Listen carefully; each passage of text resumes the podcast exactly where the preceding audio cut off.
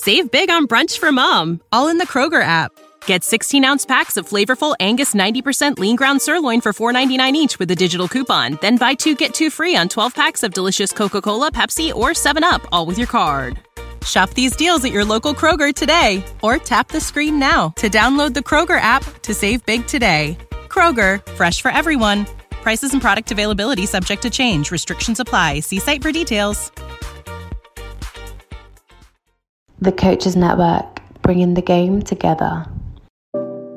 Hey guys, you're now listening to the Coaches Network podcast, a podcast aimed at anyone who's passionate about athlete, talent and personal development. My name's Coach Yas and I'm a UEFA A-licensed football coach, coach developer and content creator. I'll be sitting down with a range of guests to discuss their journeys, their life lessons and how you can make an impact. Enjoy. Right guys, welcome back to the Coaches Network. My name's Coach Yas and today I'm joined by a very special guest. Today I've got with me Richard Beale. Morning, Richard. How are you, mate? Morning, Yas. I'm I'm all good, thank you. Brilliant. How are you? I'm fine, thank you. And thank you again for being on this morning. Rich, just to no kind of get started, um, for those that aren't familiar with who you are or some of the things that you've been through uh, over the last fifteen, twenty years in football, maybe longer now, um, would you mind just giving us a bit of a backdrop about who you are and what you do, right?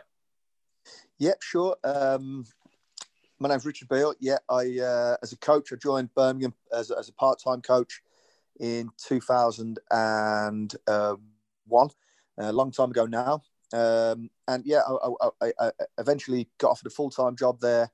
Um, I went in initially as a part-time academy coach, as I said, um, but then full-time as, as the football education officer and um, under fourteen coach full-time. And uh, when I was thirty, so how many years ago is that now? eleven years ago, um, Alex McLeish asked me to take on a role of the reserve team manager job at the time. Um, so I did, I did, did that for a number of years. Had a fantastic time at Birmingham. Really, really enjoyed my time there. sixteen years in total. Um, and then, and then made a change um, in two thousand eighteen, and um, that that was to go to the big rivals at Aston Villa. Um, Mark Harrison went in as academy manager and gave me a call, which I was really flattered about. And uh, I went and joined Aston Villa as youth team manager. Um, Ended up, ended up doing that for a year. I got a phone call from a, a good friend of mine, uh, Jimmy Shan, who was going at Solihull Moors as first team manager. He asked me to be, be, be his assistant manager. I just thought it's too much of an opportunity to turn down and a chance to step into first team football and give that a try. And uh, that's where I am currently. Brilliant. You know, so you talked there, you know, very brief about what's probably about fifteen, twenty years there, really. Um, yeah. So thank you for that quick rundown. You know, just curious, you know, just uh, in terms of obviously your current role, working out over at Solihull. Uh, we'll get to that eventually, but just want to take you right back to the start of all of this journey. Um, okay. Where did that begin for you, you know, in terms of where did you really pick up that passion for coaching and realise that this is something that you want to, I guess, take forward and pursue as a career? Uh, definitely, definitely as, as as as a boy growing up playing football. I mean, I I, I played, you know, uh, conference and conference north level till I was thirty. When I got offered that reserve team manager job, I just thought I need to, you know, Put, put put playing on the back burner now and really have a go at making this my career as a coach. And uh, before that, I played three or four hundred games, you know, for the likes of uh, Solihull Moors. I played for Telford, uh, Stafford Rangers, Leamington. So, um, you know, good semi-pro clubs over here. I also had a stint over in America playing uh, professionally, which I really, really enjoyed. Uh, but but always I was a, a bit of a thinking player and I enjoyed the tactical side of the game and um watching young players come through and trying to help them throughout my career. And um, I definitely knew that I wanted to be a coach from from sort of a, a, an early age. I suppose the, the first coaching qualification I got, which was the um, the coaching certificate, I had really, really good coaches on there, really good guys that are probably mentors for me to this day. A guy called Stuart Hall and a guy called Mark Fogarty. And they really inspired a love of um, the game from, from the coaching perspective that I hadn't seen before. Um come into contact with those two guys and I suppose got to give them a lot of credit for um, opening up my eyes to to coaching. And from that point on, even though I was playing, that was my first and foremost priority, um, wanting to go into coaching um, at that point. Brilliant. You know, what, so what, what was it about coaching in particular you thought, yeah, I'm, I'm going to take, you know, take a step down that path? Because obviously, you know, you talked there about your experiences as a player and obviously, you know, having some mentors in some capacity. Um, and, and I'd love to get into a bit more of that later on down the line. But really, what was it about coaching I felt, you know what, I'm going to have a crack at this and, you know, I really enjoy this about it? Yeah, pro- probably like um, a lot of people are getting to coaching. It it it it, it was my, my my passion, and I think if you can make your passion your job, then you never work a day in your life. And um, so so that's definitely the the the, the overarching uh, reason for wanting to get into coaching. So I was playing part time football, um, and and when you're part time, you need a job, and yeah, um, I was very very fortunate to be offered a job. My first job was on a. Um, Oh, one second, sorry. For a second. There we go. I'm back, sorry. Uh, on, a, on, a, on, a, on a college scheme, uh, Mark Fogarty uh, was running the Solihull College um, um, sixteen to eighteen programme, and he, he asked me to be his assistant on that while while working alongside him doing um, after-school clubs. And uh, so it was a great chance after, after getting that first coaching qualification, which Mark was my tutor on. He obviously saw something in me, offered me that job, and it gave me a real good insight at a really young age into into what coaching was, and I learned a lot from Mark, and yeah, I've got a lot to be grateful for him for for, for giving me that opportunity, and um, yeah, I haven't looked back from that point really. Brilliant, you know. Just want to kind of you know move things along a bit. So obviously, eventually, you've, you've stepped into football, gone to coaching. I want to fast forward a little bit towards your time at Birmingham. You said you you know you came in there as a part time coach. What was yeah. the, I guess, your first impressions of going into, I guess, a more, should we call it an elite elite setting? You know, what, what, was that daunting for you? Was that, you know, what were the, what were the challenges that, and the, I guess the differences you felt from that situation?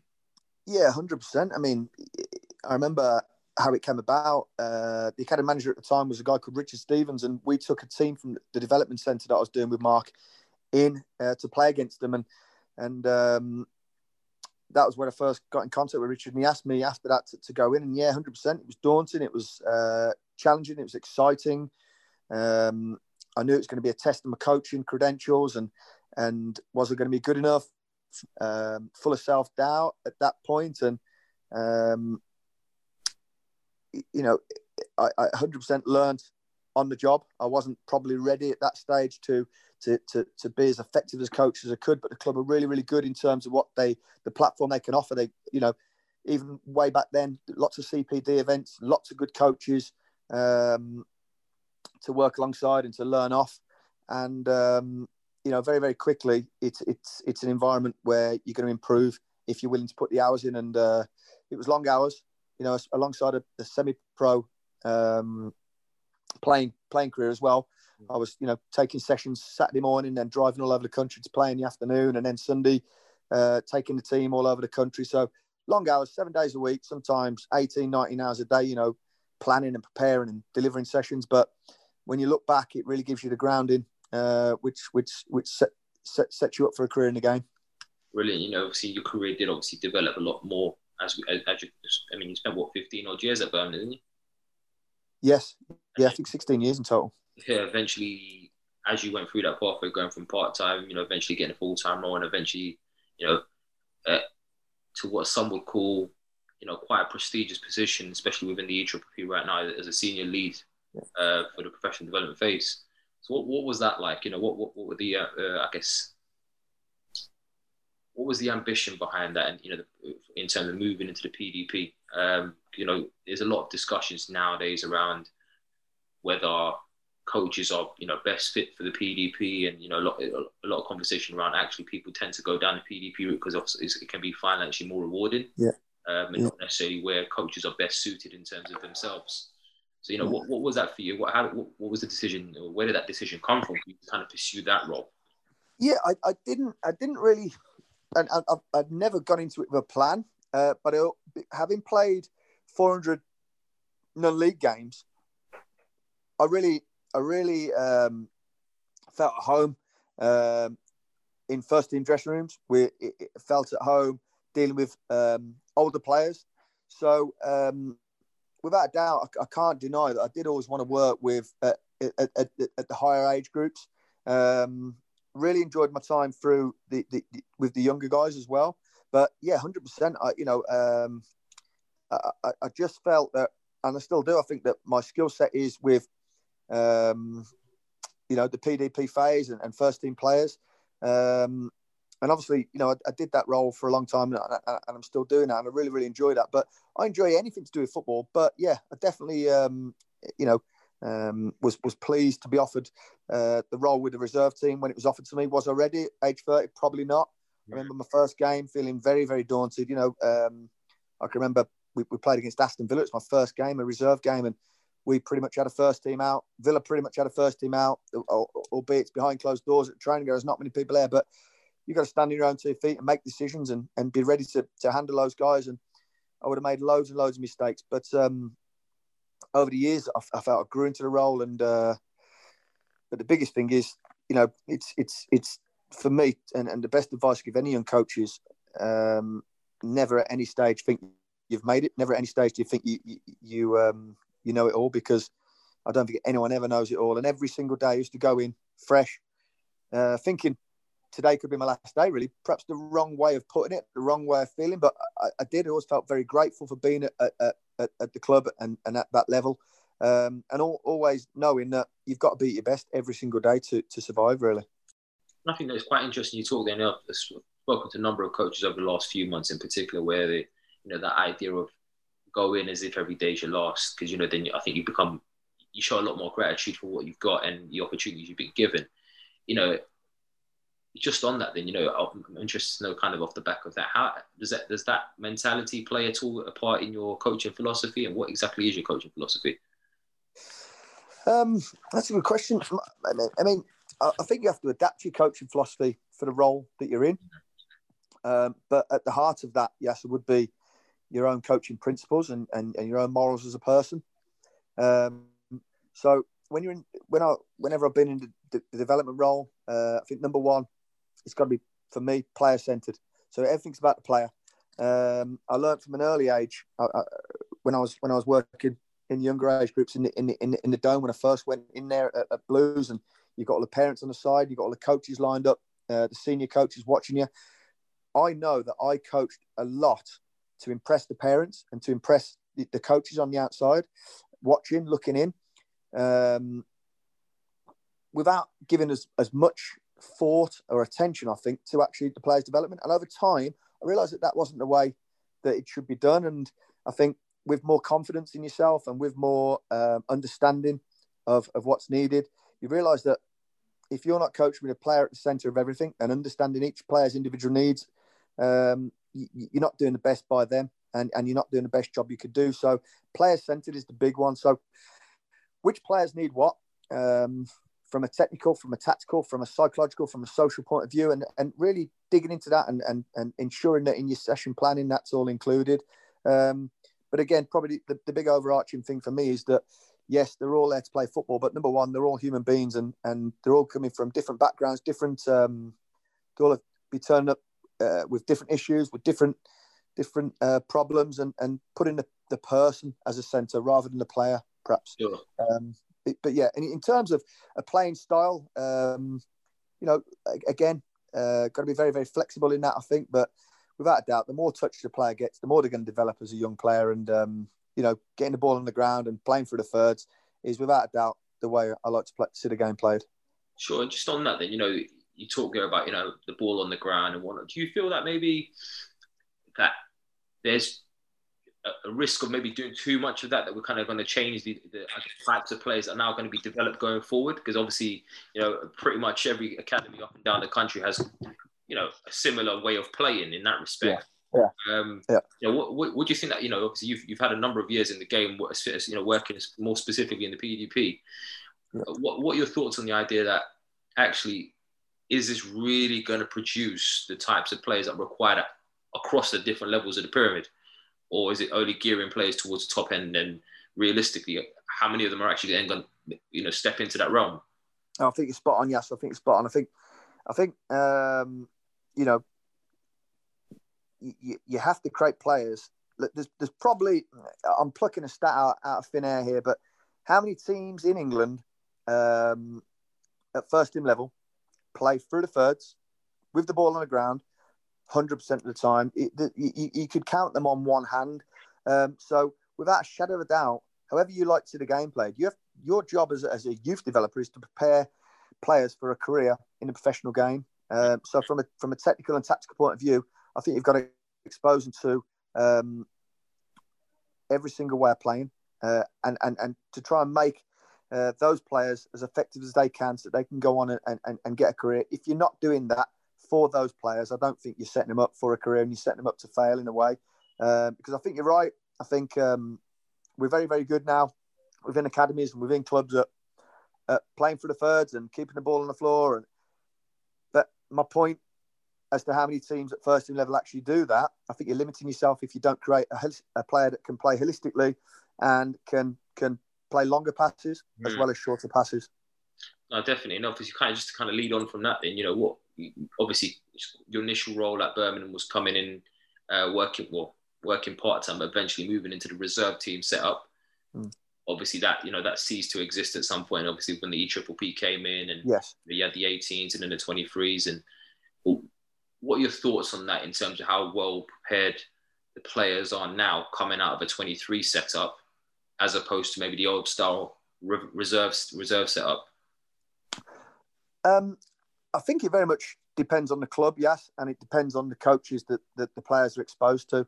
Um, I, I, as I said, I think if you if you if you play uh, play and expose those players to um, all of the game styles, so different formations, different game styles, um, then you, you know it, you, you're going to expose the players to what they're going to face at first team level, which is really, really important. Um, I've, I've been lucky enough to work under a lot of managers um, at Birmingham, some real, real good guys that I'd class as friends now and and and, and mentors and. The best ones really um, let let me get on with the role. Um, didn't did, didn't want to didn't didn't want our team to always play exactly how the first team played, but definitely wanted the players to have an understanding of the the the the the the, the, the types of football that they're going to come and face at first team level. And um, I think we were successful at that. I think we had a, a, a number of players that made it through to the first team, and a number of players that made it through to the first team with the first team playing different styles. You know. Um, you know, I, I don't have to name names, but we've we've had managers that have wanted players to, to play a much more direct style. We've had play, uh, managers that have wanted um, players to play a little bit more uh, academy type football and play for the thirds. And whatever the managers wanted, we've been able to produce at Birmingham and uh, get players through to the team, which is which has been a real big uh, favourite in in the Cats for everyone within the academy department. Brilliant, you know. So kind of just moving on from that, then, you know, would you mind just you know, before we move on to your current role, I just want to know a little, you know, help, maybe help the listeners learn, learn a little bit more about the day-to-day of what a senior P D P coach would be doing in an academy environment. Yeah, sure. Um, so it's, it's usually um, getting in about eight o'clock in the morning. And then y- y- your first task really would be to have a multidisciplinary meeting. So within that meeting, you'd have um, um, yourself as the lead. You'd have then assistant coaches, you'd have the goalkeeper coach, you'd have the physio, you'd have um, a sports scientist, uh, you'd have the analysis guy, and you'd really set out the plan for the day. Um, so we would have had a conversation the day before about what we were going to do in training. We've obviously working off a curriculum, so everybody sort of knows the topic we're working at, but you'd really at that point drill down um, into the detail of the day and how the day is going to look for each individual player, which players need um anything else specific away from the group session, who was going to do what, uh, how you were going to do it, and the timings of all of that. Um, so invariably it would be then um, nine, you know, from, from sort of nine o'clock till ten o'clock, you might have some more individual meetings with players. You might, there might be a group meeting. There might be uh, a team unit meeting. Um, you'd, you'd go out, you'd set the pitches up, usually go out on the pitch about ten thirty. If the session started at eleven o'clock, be waiting for the players with everything ready to go.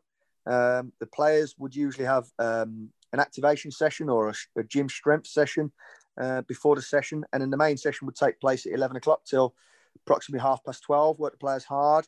Um, most of the time, the young players, um, so they were getting plenty of work into them.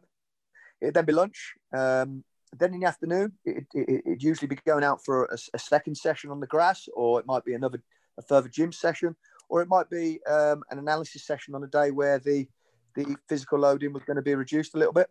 And and that would really be the day. And then we'd we'd have a meeting again with the discipl- multidisciplinary team at the end of the day um, to to to um, assess the day, to see where we could um, improve, to see how, how each individual player got on. We I, I the way I used to run it, we'd also grade the players each day um, with a traffic light system. So uh, red, amber, green as to as to as to where we thought they were at on that day.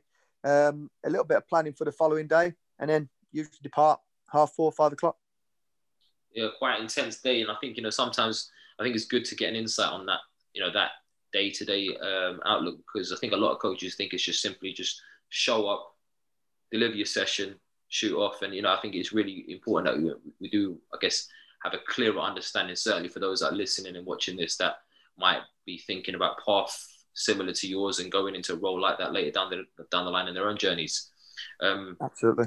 Thank you for that, Rich. You know, I just want to kind of now obviously take you to your current role, um, assistant manager at Solihull, is it? Yes, it is. Yeah, yeah. You mind just telling us a little bit about that? And you know, um, you know, you talked about how that came about initially. Um, what you know, what does an assistant manager do at that level, and what you know, what does that entail? Um, that's a good question. The the um, assistant manager role, it, it's it's it's all it comes in really. You you you you're obviously uh, without that first team level. You you you you're, you're the manager's eyes and ears a little bit. So um, it's it's it's it's it's it's planning for what you for how you're going to go about things with the manager and and and, and the other coaching staff and the other staff, um, yeah, and just just supporting whatever the manager uh, puts in place for the training program. It's it's uh, there's a lot of conversations. We've got a sporting director at the club that we we talk to. We have owners that, as I said, we were just on a technical board meeting there. So it's supporting the manager with. Um, with all of that, it's it's um, it's been there for the manager at any time he needs you. It's um, reporting back on game days, any anything t- tactical uh, that that you see that that that you think need to make changes. It's um, a very much a supporting role for the manager, and also to to, to make sure the smooth running of the whole program at the at, at the club, and obviously at first team level that involves recruitment. Also, recruitment's a big part of it. Uh, we've had to recruit a number of players, we've had to recruit a number of staff, and tapped into a lot of contacts um, from, from from from my experiences at Birmingham and, and Aston Villa to, to ensure we've got a really, really good staff at the club, and um, some really, really good players as well. And um, I'm really enjoying the role, and uh, things are going well so far. So hopefully we can keep that going. Hopefully so. Just a couple of things I want to touch on there. You know, right at the top of that, you started with the assistant manager's almost the eyes and ears for the manager. Now, I'm just, I just want to probe on that a little bit more and just ask, so do you find yourselves having a situation where it's almost like a good cop, bad cop situation? Um, obviously, you, you know, in some ways you often hear that the assistant manager tends to be more uh, more admired by the players in some ways, um, you know, on, on, on I guess on a more down-to-earth, you know, because it's, it's almost like, well, you're not, you're not quite the manager, but, you know, so yeah. They don't have the same, I guess, uh, fears of how they might be around you as they might be around the manager, if that makes sense. Um, not to say that you're not as equally as important in that respect. Um, do you ever find do you ever find that, that, that you having to you know pick up a certain persona around them, or just to kind of balance off what the manager might be uh, giving off as well? Yeah, I think I think it's spot on. Yes, I think um, I think the manager uh, usually is the one that keeps the distance a little bit more from the player. So when you're an assistant manager or first team coach, you can be um, a little bit closer to players, definitely. And when I say the eyes and ears, don't get me wrong, it's it's it's not reporting back everything you see and hear. You know, you, you, players will come to you naturally more than than, than the manager. And I suppose um, over time and your experience, you know, you filter um, what's really, really important and what the manager needs to know, and, and also filtering out stuff that really you don't need to trouble the manager with, because imagine the manager's uh, phone is is constantly ringing. The managers um, constantly, uh, people want his time, media, uh, players, everything. And it's it's making sure, I suppose, that his loading isn't too much, so that, um, you know, they can really focus on the important side um, of their job, which is ultimately performance on a Saturday afternoon. So it's trying to take a lot of the um, the white noise away, I suppose, for want of a better phrase, from the manager, um, to ensure that everything that's been fed back into the manager is just focused on improving performance, Uh, whether it's a Tuesday night or a Saturday. Brilliant. And you know, just a little bit more on that then. You know, you talked there about, you know, supporting the manager, but I want to go back through your roles. And obviously, we, you know, we don't really touch on the Aston Villa role too much, but, you know, your time, um, your time before, um, obviously working in, in, you know, semi-pro, non-league um, roles. and now moving into this current role, what have all these roles really taught you about leading others? And, you know, you talked there a little bit about it, about being player-centered, but, you know, not forgetting the fact that these these players are are people and human beings first. You know, mm. what, over that mm. time, what has that really taught you about leadership and h- how to maybe adapt that? And, if you, you know, could you provide us any examples where you felt you had to um, really go out of your way to change your approach just to kind of support a, a player in that respect? Yeah, um, I don't think you last long in anything, yes, if I'm honest. If if if if, if you're... Uh... You know, you, you you you can be involved in things, but I don't think you have um, what's the word uh, stickability or you know durability. If if you're not a good person, I think number one, you've got to try and be a good person to people because you soon get found out. And football's a village. If if you're not um, if you're someone that does isn't there for somebody when they need you, or if you're not somebody that cares about people, uh, people are going to work you out very very quickly. And I think football.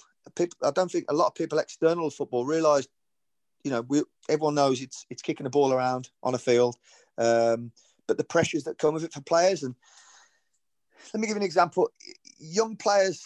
Let's let's let's take an eighteen-year-old that gets released from a football club. He might have been at that club since he's seven or eight, so he'd have had fantastic opportunities. He'd have had fantastic chance to stay fit. He'd have had fantastic, op, um, you know, opportunities to play with good players on good pitches and to. to travel and to, to see good academies. But with that, everyone's expecting that young man to, to become a professional football player. He's got people at school, his friends, his family. And when you when when all of a sudden you realise as a young player, because I've been there, that ain't quite going to go to plan. It's not quite happening. I think the hardest thing is fielding the questions from people. Well, what's going wrong? What have you done wrong? Why has that happened? And we all know that it's so competitive that for the majority of players at that age, it isn't going to happen. And I think I think even the best ones, you know, and I've been very, very fortunate to work with Premier League players, Nathan Redmond, Jack Butler, Demarai Gray. If you want them to respect you, I honestly think that they want to see how you deal with the ones that don't make it as well. And I stay in touch with a load of players that are now not young footballers, that are now working in factories or um, or are, are working in a, a in a bar or doing any other n- number of jobs because I care about them. And I think I think that that's um, first and foremost as a person. I think that's really, really important to realise it's not all about the ones that do go on and, and, and make it. And I think if if if, if coaches realise that and, and you've got a strong relationship with someone, regardless of whether whether or not they make it, be a good person and um and, and, and, and treat them as you'd like to be treated, and you'll you'll, you'll last a long time in the game. You know, just kind of kind of off the back of that, then you know. Talked there about how you maybe are adopting a leadership role for yourself. Um, but right, you know, if we go right towards the start of the conversation, you talked there about having mentors, you know, uh, for yourself. Mm. And I'm just curious, you know, a bit more about that in terms of, you know, over the course of your journey, you know, have you had any major influences? Um, but more specifically, you know, those mentors you speak of, what are some of the biggest lessons you've kind of taken from them? Save big on brunch for mom, all in the Kroger app. Get sixteen-ounce packs of flavorful Angus ninety percent lean ground sirloin for four ninety-nine each with a digital coupon. Then buy two, get two free on twelve packs of delicious Coca-Cola, Pepsi, or seven up, all with your card. Shop these deals at your local Kroger today, or tap the screen now to download the Kroger app to save big today. Kroger, fresh for everyone. Prices and product availability subject to change. Restrictions apply. See site for details. Yeah, I think I think um, if anyone takes anything from this podcast today, yes, sir. Um, I, I, I would I would advise them to actively, if they haven't got one that comes to mind, actively try and find a mentor or a number of mentors. I've been so lucky over my years to probably be able to tap into the knowledge and experience of a number of people. Uh, and, and and that really is, I've been fortunate for that because of my job role as, as reserve team manager. I've had ten managers, you know, household names and some really, really good people and people that, I, as I said, would class a friend that I can pick the phone up to now that without that opportunity at Birmingham or Aston Villa, I probably wouldn't have been able to. So I'm really, really fortunate in that in that respect. But what, one of my mentors is, is is Jim, who I work with now, Jimmy Shan. He's, he, you know, we, we, we're both the same age, but I, I first met him when I went in at Birmingham part-time. Um But he's he's he's someone who I learn off every single day. somebody that is uh, got a real, real sharp technical and tactical football brain. Um, and what's impressed me also is is is how his um, his, his his man management skills as well. So he obviously took the role on at West Bromwich Albion as first team manager for a while and did really, really well. His win percentage was right up there and missed out on on getting to Wembley with with that West Brom team in the narrowest of margins. And since I've been at Solihull with him day in, day out, I've, as I said, learned from him every single day in session design, uh, session management, the speed at which he sees the game, and learning to to to to to, to become like that as well is um, I'm developing every single day. And then and then some of the guys from Birmingham, Chris Houghton, you know, I'm very, very fortunate. Chris was only at the club for a year, but in that year, uh, he managed the the the the, the squad players, so number twelve to twenty-four, better than any manager I've ever seen in my life. Um, I never knew of any players that were unhappy, even when they're out the team. Um, he made sure that those lads were well looked after. He made sure that those lads felt part of everything that was going on. And, um, you know, because the one to eleven usually look after themselves. It's, it's the ones that are out of the team c- that can cause you problems. And that was something I really, really took from Chris. And Chris is very, very, gr- uh, very, very accommodating to me. I can pick the phone up to him and ask him anything at any time. And working with Chris at that time was a guy called Ewan Chester, who was the recruitment guy uh, for Rangers when they won twenty-eight trophies, I think, in in ten or twelve years. And again, Ewan's become a really, really good friend of mine and somebody who I can pick the phone up to. Alex McLeish gave me the job. And and again, Alex is always there at the end of the phone for me. And then more recently, Harry Redknapp came in, and, you know, Harry's a legend in the game. And, you know, in terms of man management and the way he goes about his stuff um, was was excellent. Gary Monk, again, the same. Really, really good. Very, very accommodating to me and gave me loads of, of, of really, really good tactical nous and and, and, and and training sessions and and and information on how to operate and how to work.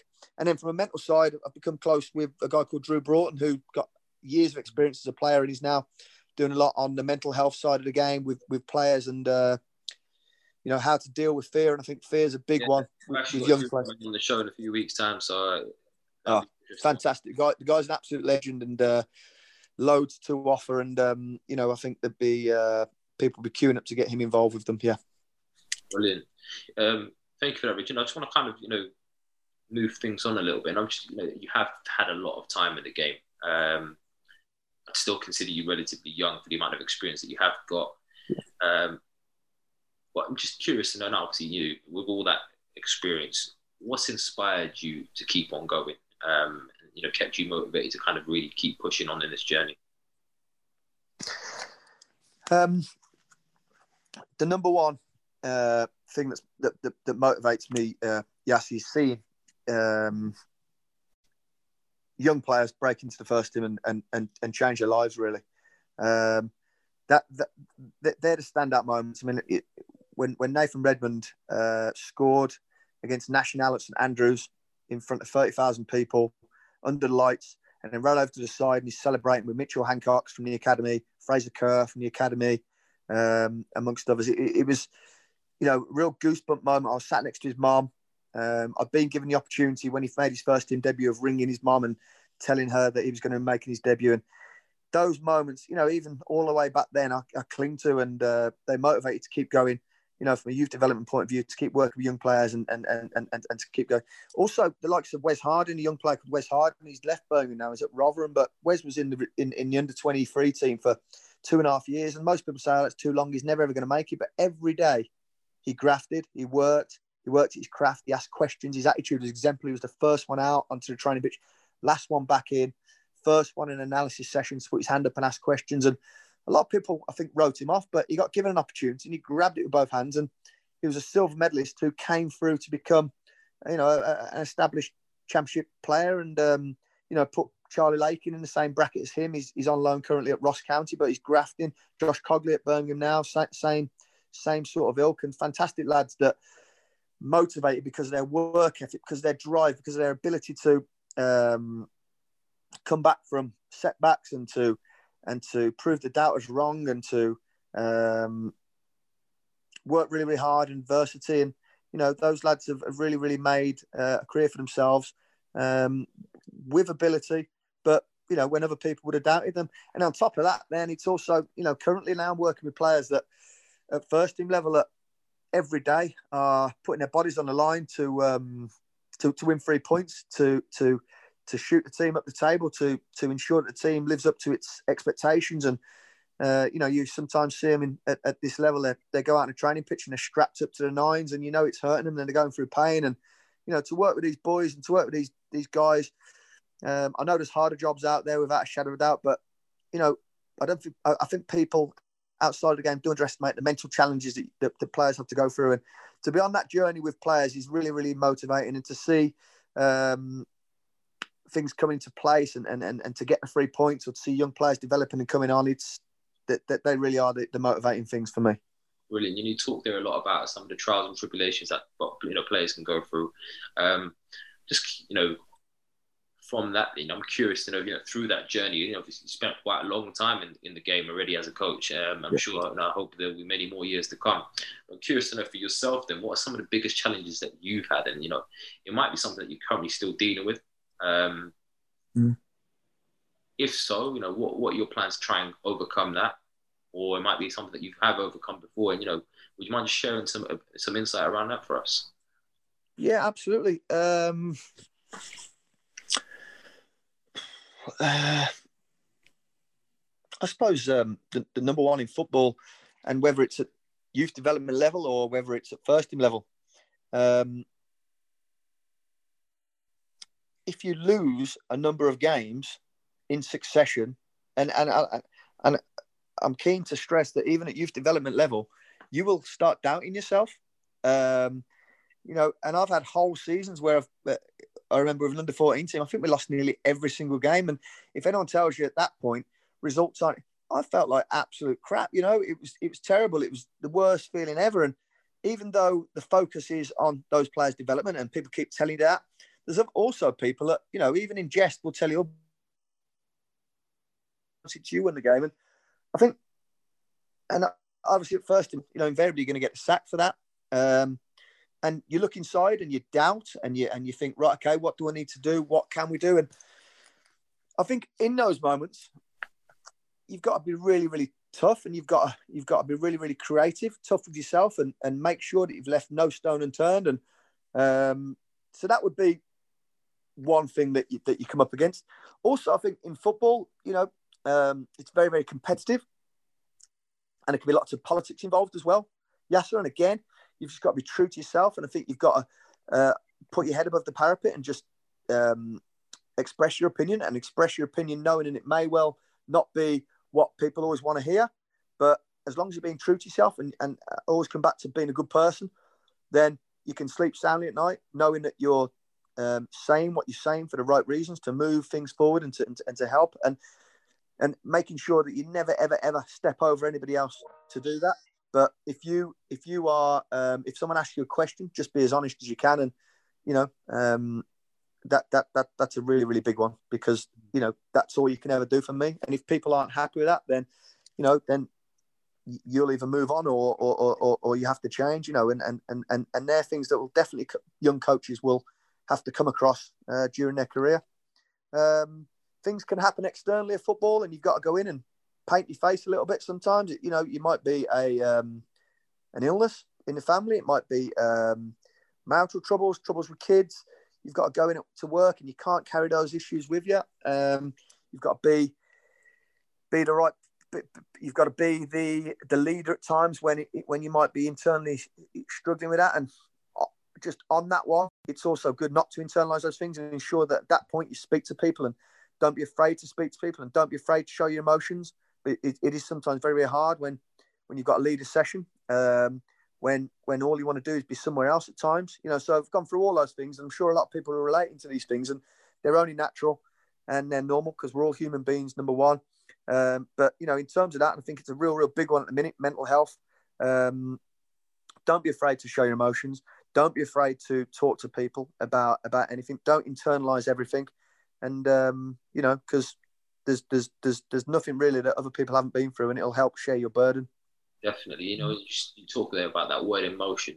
Um, I just want to pull away at something there. That, you know, so one of the emotions I want to talk about is frustration. Um, mm. I'm sure that, you know, over the years that you've been coaching, you've seen some moments or some things that are re, you know, reoccurring across different environments and, you know, through different coaches, you know. So I guess in, in that yeah. in that case, in the sense of bugbears, what are some of the bugbears that you you know you've you've got when it comes to coaching and that cause you frustration in that respect? Um, well, because you mentioned frustration, my mind straight away goes to young players playing in the reserves, seeing no future for themselves. So it doesn't take long for them, you know, the, the, the summer months of pre-season training to and the realities to hit in, that there, there might be now age nineteen and twenty. They haven't all got the mentality of a Wes, uh, of, of a Wes Harding or a Charlie Lakin or a Josh Cogley, where they're willing to grind every single day. And it becomes tough for them, um, and they get frustrated.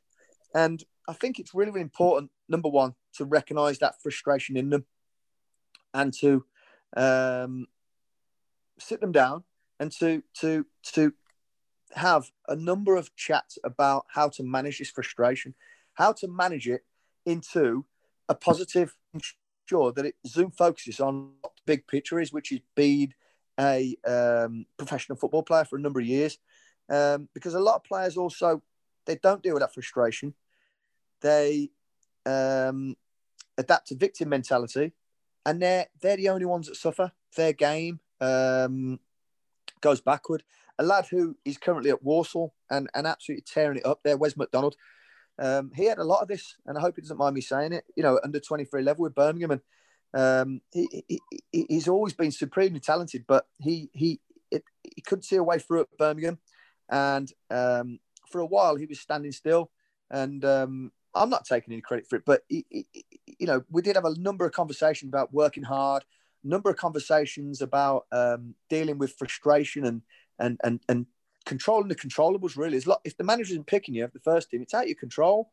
The only thing that's in your control is to train as well as you can, develop as well as you can, and put yourself in that shop window. And it didn't happen for Wes at Birmingham, but there's no one happier than me that he's managed to um, now become a player that, as well as being supremely talented, works his absolute socks off. And um, I never see him frustrated anymore on the pitch. He works really, really hard, gets up and down the pitch and does his thing in the final third. And he's having a great career, and it's fantastic and refreshing. And again, it's motivating to see um, that happening. Um, but the bugbears, yeah, I suppose um, interference as a coach. You know, you want to coach, you want to coach a team in, in academies. There's so many voices and so many people.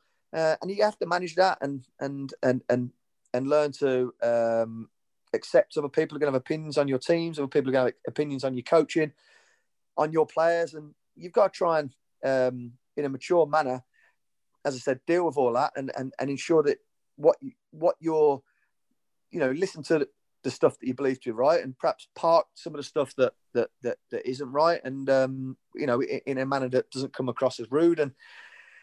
And just keep moving yourself and your players forward. Uh, there's no good. You never get anywhere arguing with people constantly.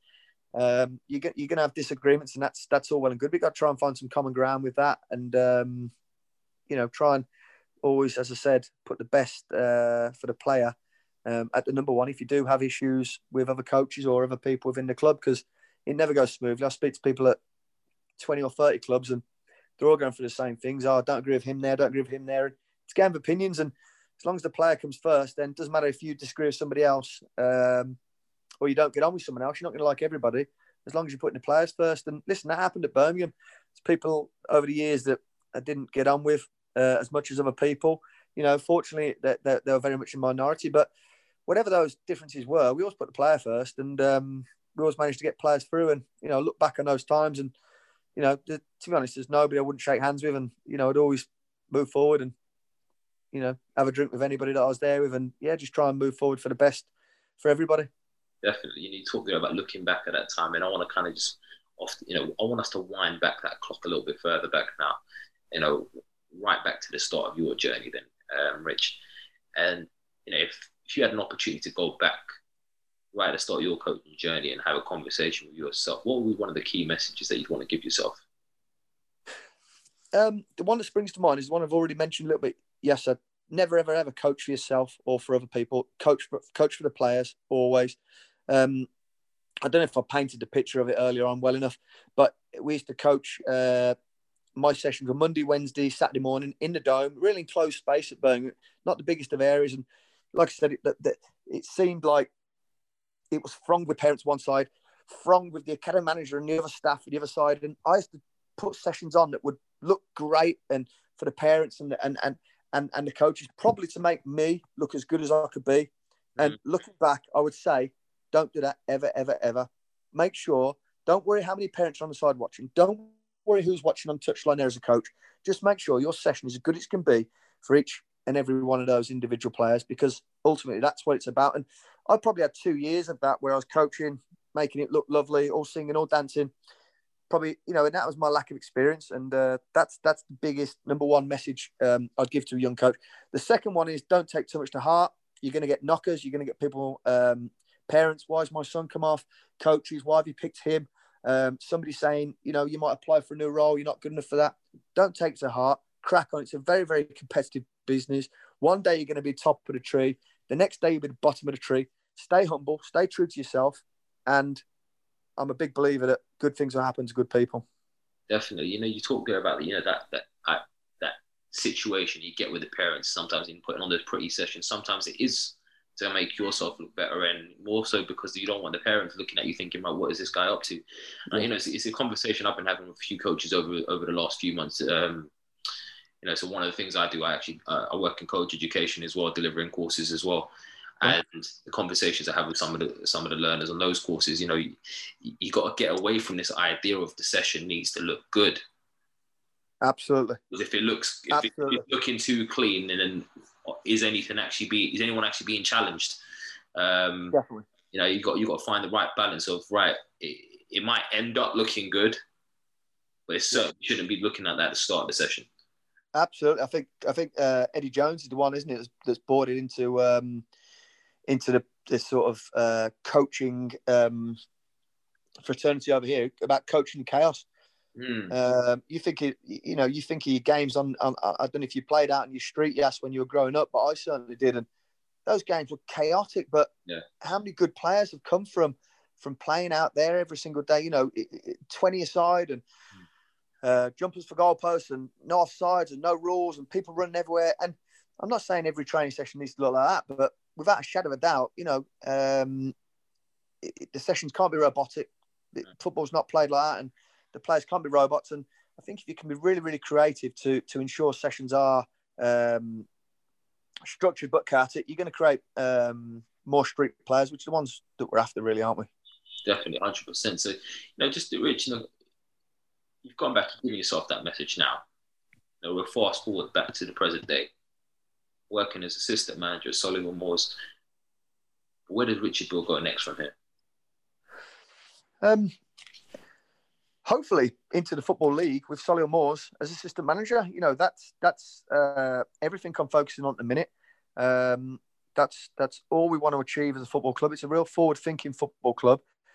Again, very, very fortunate to be at that club uh, with Jimmy. So, you know, it's... Uh, So there's a lot of assistant managers, first-team coaches out there that uh, are going for the motions and, and, and not learning every single day and not improving every single day. We've got a real, real good culture at the club.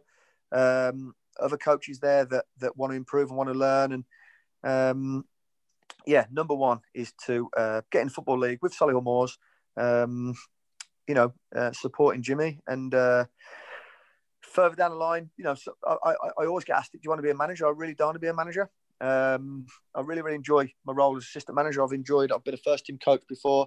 I've really, really enjoyed being under twenty-three coach. I've really, really enjoyed being under eighteen coach. I've really enjoyed under fourteen coach.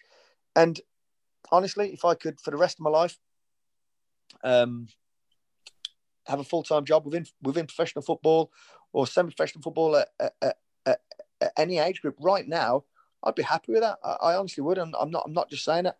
I've I've I've gone on record here as saying I do enjoy working at the the older age groups, whether that's under eighteens, under twenty-threes, or first team. Uh, I think that's where my skill set lies. But if someone said to me, you know, uh, if I come out of Solihull and there was a job with an under fourteen team, and, and I'd love it because I love football, and um, you know, I'm, uh, you know, I, I I I'd I'd be happy doing that. You know, uh, coaching a group, um, being out there on the pitch is is what I'm about. So yeah, really. Fantastic. You know, haven't it, some people say you should have a plan. I, I really haven't. You know, right now it's just to get in Football League with Solihull as assistant manager. Yeah, definitely. I think, you know, you yeah. say, people say you should have a plan. I think um, you know, I was having a conversation the other day, you know, people saying, no, the question was, what's the path that you're going to go down? And I'm thinking, well, do, do we need to have a path, or can we let it reveal itself? Um, and just, you know, just mm. make sure that we're, as you put it, you know, being the best we can. You take each day as it comes, and whatever role that is in or whatever capacity it is, live it as if it is your last. Um, yeah.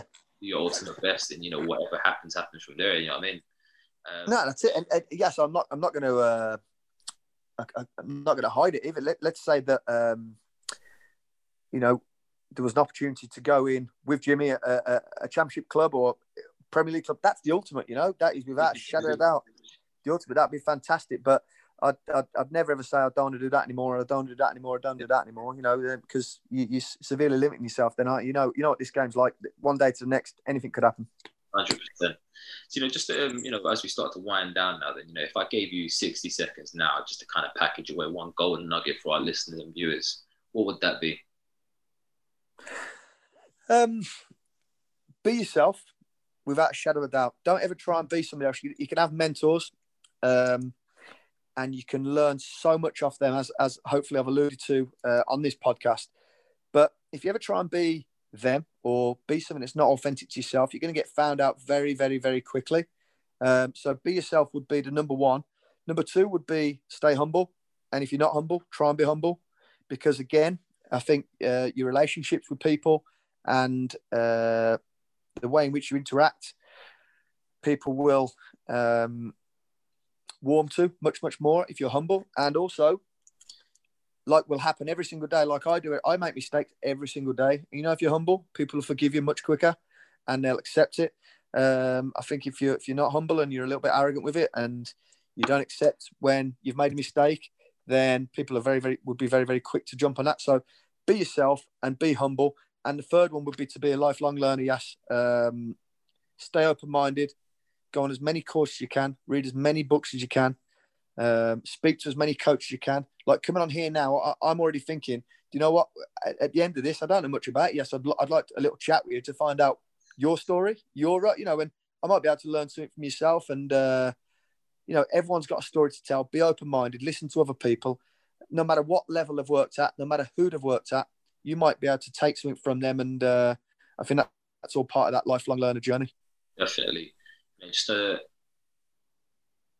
again, long time in the game already as a coach, um, and hopefully many more years to come. And I don't want to wish away that journey for you, but you know, as you, but let me rephrase the question I was going to ask.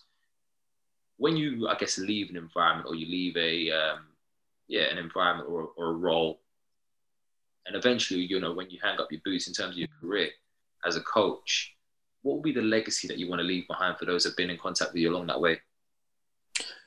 Number one, I'd, I'd like as many people to say he was a good guy. Um, he was a good guy and he always wanted to help me and he was fair. Um, yeah, if, if if that was said about me, then if I'm honest, I wouldn't really mind what anyone said about my coaching ability or my um, legacy, you know, performance-wise. Uh, and, that, and that's the God's honest truth. It sounds, you know, some people might say, oh, it's a bit holier than now, but it, it's true. If, if because at, at that point, yes, you can sleep at night, I think, and you know, if you always you, you've been a, a good guy and you've and you've you've tried to help people and, and you've been a good person, then for me, the coaching, the results is secondary. Listen, you want to win every game, you want to be the best coach there is, and I've always sh- strived for that. But um, you know, somebody gave me a great saying the other day, and it was. Uh, Be the best at everything that requires no talent. And I think if you live by that every day, you're not going to go far wrong. But obviously over the years, hopefully you pick up some talent, you pick up some ability, and the stuff you do on a training pitch is really, really important, and you strive to be better at that every single day. But in answer to your question, definitely, if, if my legacy was he was a good guy who always tried to help anyone he came in contact with, I'd rest easily. Fantastic. And Rich, just want to thank you again for your time today. It's been an awesome insight for me in terms of your career and your journey. I'm sure it'll be the same for the listeners and viewers. Um, hopefully you've enjoyed it as much as I have. I really have. Um, on that note, you know, if there is any listeners or viewers out there that want to maybe uh, learn a little bit more about you, or, or maybe, you know, ask you some questions directly around some of the stuff that we've yeah. discussed in this or beyond, um, is there somewhere they can get in touch with you, maybe on social media or anything like that? Yeah, absolutely. Um, I'm not massive on social media, but uh, I'm happy to give my email address out. Um, it's uh, r b e a l e one at me dot com. So that's R B E A L E Y uh, one at me dot com. Um, I'm on Instagram. It's something like at Richard Beale or something. I'm not one hundred percent sure what it is. And Twitter, uh, at the Nick Mole Cup. I do a charity event for a friend of mine that unfortunately uh, committed suicide called Nick Mole. And uh, that is my Twitter handle, um, at the Nick Mole Cup. So, yeah, if, if people want to find me and get in touch with me, uh, I'm on Facebook. I'm on LinkedIn as well. Uh, feel free. I'm, I'm happy to help in any way. You need to get that Instagram on point, man. We've got, we're in the lockdown. You need to know what Rich B was up to, man. Give me one second. I'll get you what it is exactly. You got a second. Hang on. Go for it. I'm terrible, you know. Right. Um, Everyone's going to be following your story now, man. Yeah, I can't even find what it is. Right, here it is. Uh, yeah, it's Richard dot Beale. There you go. There you go, Richard dot Beale. Hashtag, what does Rich get up to during lockdown? Well, look, brilliant, yes, sir. Thank you again for today. Look, it's been very, very insightful for me, and I'm sure listeners have enjoyed it, have enjoyed it as much as I have. Um, Thanks so much for asking me. My wish pleasure. You, wish you a great... Uh, You know, Merry Christmas and a Happy New Year, and I'm sure we'll be in touch very soon. Brilliant. Thanks, Yasa. Much appreciated. Bye-bye. Well, there you have it, guys. Another episode of the Coaches Network Podcast, where our aim is to bring the world of athlete, talent, and personal development together to just one platform. And you can help us with that mission right now by sharing this episode or any of your favorite episodes with everyone that you can think of. You can tag us in those mentions as well on Instagram at the Coaches Network or on Twitter at the Coaches Net. We look forward to hearing from you. Let us know what you thought about today's episode. And until next time, guys, take care. Save big on brunch for mom, all in the Kroger app. Get sixteen-ounce packs of flavorful Angus ninety percent lean ground sirloin for four ninety-nine each with a digital coupon. Then buy two, get two free on twelve packs of delicious Coca-Cola, Pepsi, or seven up, all with your card.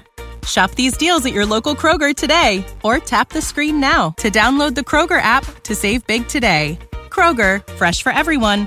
Prices and product availability subject to change. Restrictions apply. See site for details.